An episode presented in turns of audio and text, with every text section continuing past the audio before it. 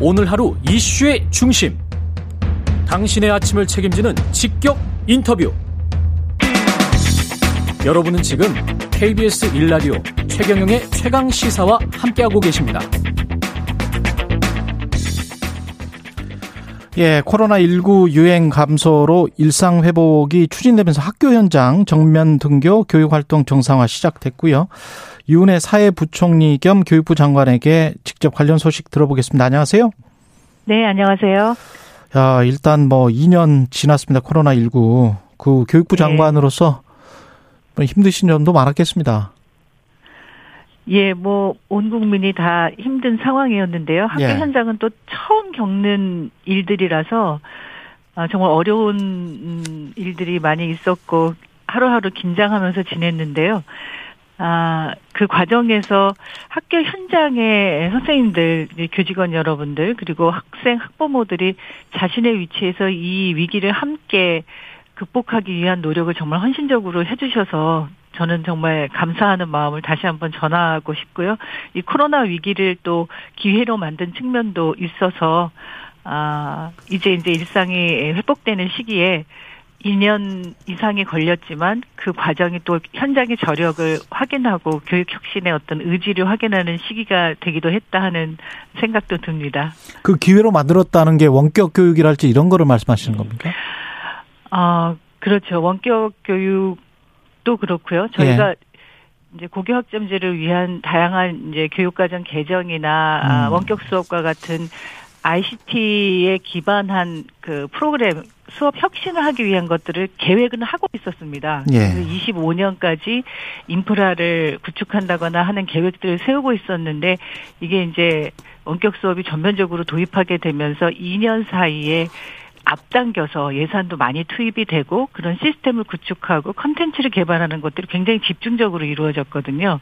그래서 이 부분은 위기를 기회로 만든 측면이 였다 이런 생각을 하고 있습니다.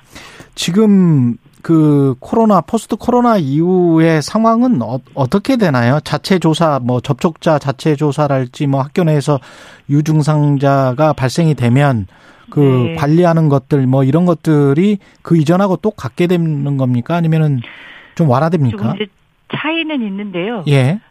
어, 그러나 이제 코로나가 완전히 끝난 게 아니기 때문에 기본적으로 실내에서 음. 마스크를 착용한다든지 급식실에서 이제 가림막은 계속 유지를 한다든지 아, 수시로 환기를 시킨다든지 이런 이제 아주 최소한의 기본 방역은 유지가 되고요. 음. 학교에서 확진자가 발생할 경우에는 어, 그동안에는 이제 확진자가 발생한 학급의 전체 학생을 대상으로 어, 검사를 했었는데, 예. 이제 5월부터는 아, 유증상자나 이제 고위험군, 기저질환자, 요런 학생들만을 대상으로 해서, 어, 한 번에 이제 자검사 키트나, 어, PCR 검사를 받을 수 있도록 그렇게 좀, 어, 자체 조사, 학교 내의 자율 어, 조사를 좀 축소했고요.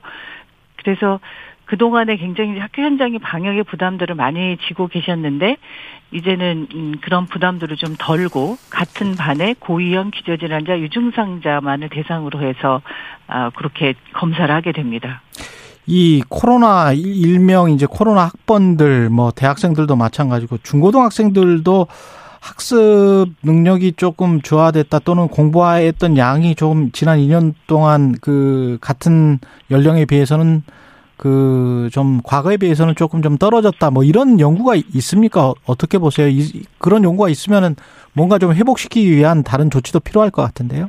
예, 저희가 20년, 21년 이제 2년 동안에 이제 해마다 매년 해마다 하고 있는 국가 수준 학업 성취도 평가를 하는데요. 예. 20년도 코로나 1년 차의 평가가 이제 21년도에 나왔는데 기초학력의 저하가 아, 확인이 되었고 어. 중간층에 있는 학생들이 이제 좀 저하가 되거나 이런 어, 현상들이 이제 확인이 되었습니다. 그래서 저희가 작년 여름 7월 음, 어, 이제 시도교육청과 함께 이 교육 회복을 위한 아, 프로그램들, 교육 회원 지원 방안들을 마련을 해서 진행을 하고 있고요. 그래서 이제 초중 고등학교 학생들은 음, 기초 학력이나 이제 부진한 과목에 대한 교과 보충을 하기 위한 교과 보충 프로그램이나 또 심리 정서적으로도 굉장히 이제 그 사회성 저하나 아 불안감, 우울감 이런 것들이 이제 예년보다는 좀 증가하는 것으로 나타나기 때문에 이제 그런 부분들을 지원할 수 있는 음. 마음 건강 회복 프로그램들도 같이 지원을 하고 있고요. 대학도 마찬가지로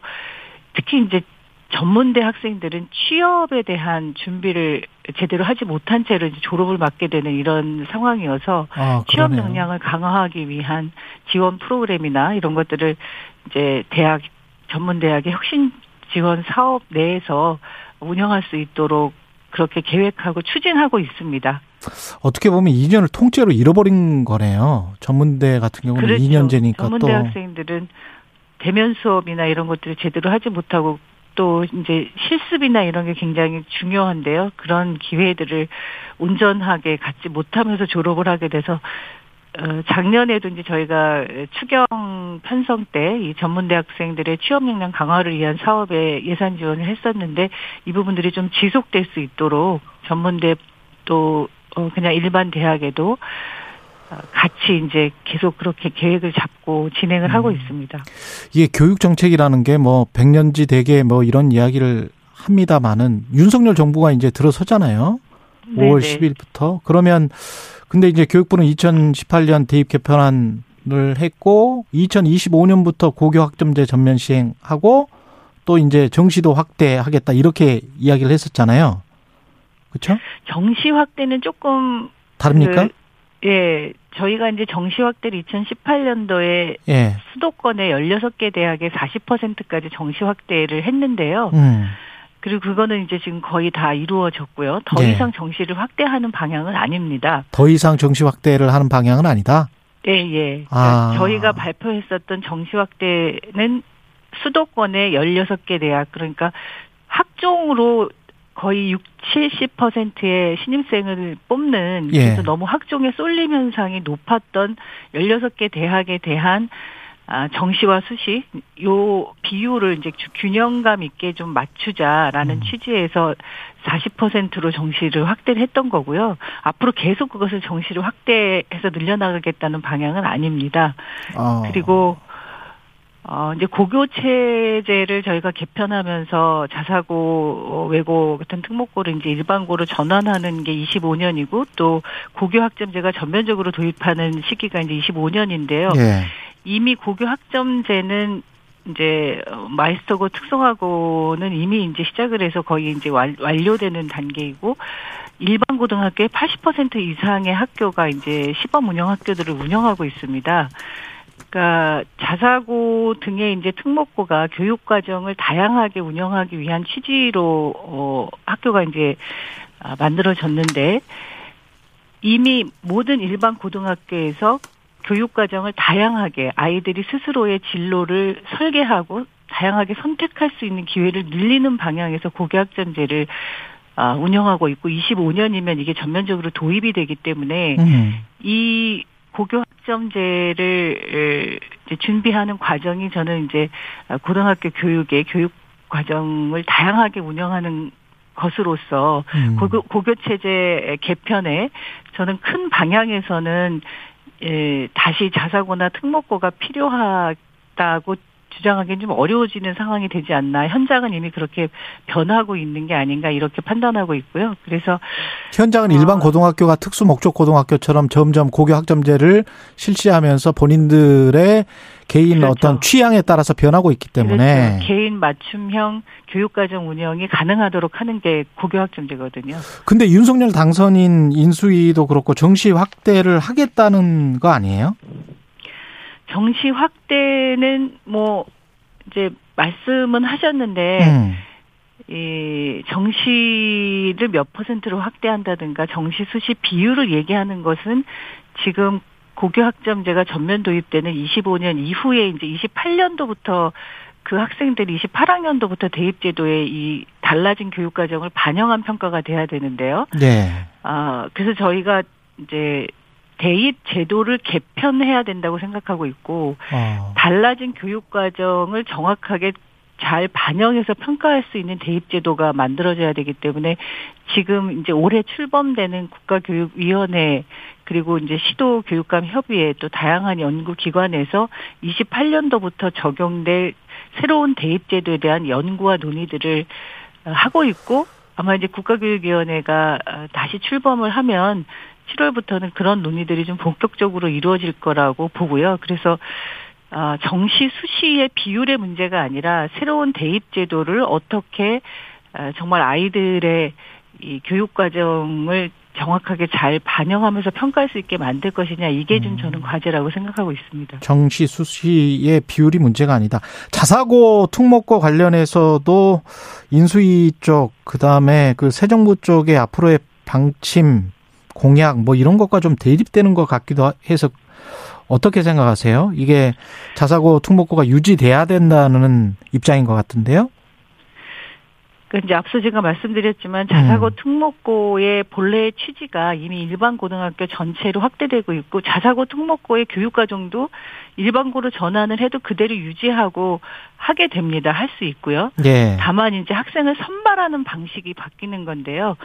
자사고나 특목고 그러니까 먼저 우수한 학생들을 선발하고 선발권을 학교가 갖는 것이 아니라 이제 동일하게 이 다른 일반고와 마찬가지로 이제 지역에서 저희가 그 학교 이제 아이들이 사는 지역 학권으로 이제 배치, 배치되지 않습니까? 예. 그래서 학생을 선발하는 그 학교가 학생을 먼저 선발하는 이것만 바뀌는 거고 교육과정 운영은 그대로 하는 겁니다. 그리고 모든 학교에서 이 아이들의 이제 또 관심이나 그런 어떤 학습 역량의 차이가 있기 때문에 그 아이들 한 명한 한 명의 역량을 최대한 맞춤식 지원을 할 수 있는 개별화 교육이 되도록 하는 것이 지금 아, 고교학점제의 취지이고 그렇게 준비하고 어, 추진하고 있기 때문에 네. 그런 네. 아, 취지와 현장의 이런 변화와 성과 또 어, 국유학점제를 전면 도입하기 위해서 이제 지원해야 되는 여러 가지 또 보완 대책들도 필요한데 그런 것들을 논의하다 보면 아, 일부 있는 자사고 특목고를 반드시 유지해야 된다는 정책적 필요성에 대한 판단도 좀 달아, 달라질 수 있지 않을까 하는 생각을 하고 있고요. 예. 특히 교육 정책은 일관성과 또 예측 가능성이 있어야 하기 때문에 그 부분들은 충분히 아, 현장을 고려하고 또 어, 미래 음. 교육에 대한 그런 비전 속에서 저는 음, 논의가 좀 충분히 가능하지 않을까 이렇게 기대하고 있습니다. 차기 정부의 그런 점을 바, 바라시는 거군요. 예. 네, 네, 그렇습니다. 오늘부터 실외에서 지금 마스크 안 써도 되지 않습니까? 방역 체계가 전환돼서. 네, 네, 네. 그러면 네. 학교에서 야외 체육 수업이나 체험 학습 이런 데 또 안 써도 되는 거죠?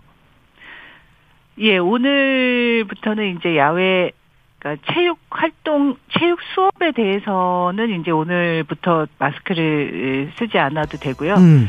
이제 한 3주 정도의 준비 기간을 거쳐서 23일부터는 예. 수학 여행이나 어, 야외 체험 활동을 갈 때에도 마스크를 쓰지 않도록 그렇게 알겠습니다. 조치를 취했습니다. 여기까지 하겠습니다. 지금까지 이은혜 사회부총리 겸 교육부 장관이었습니다. 고맙습니다. 네, 고맙습니다.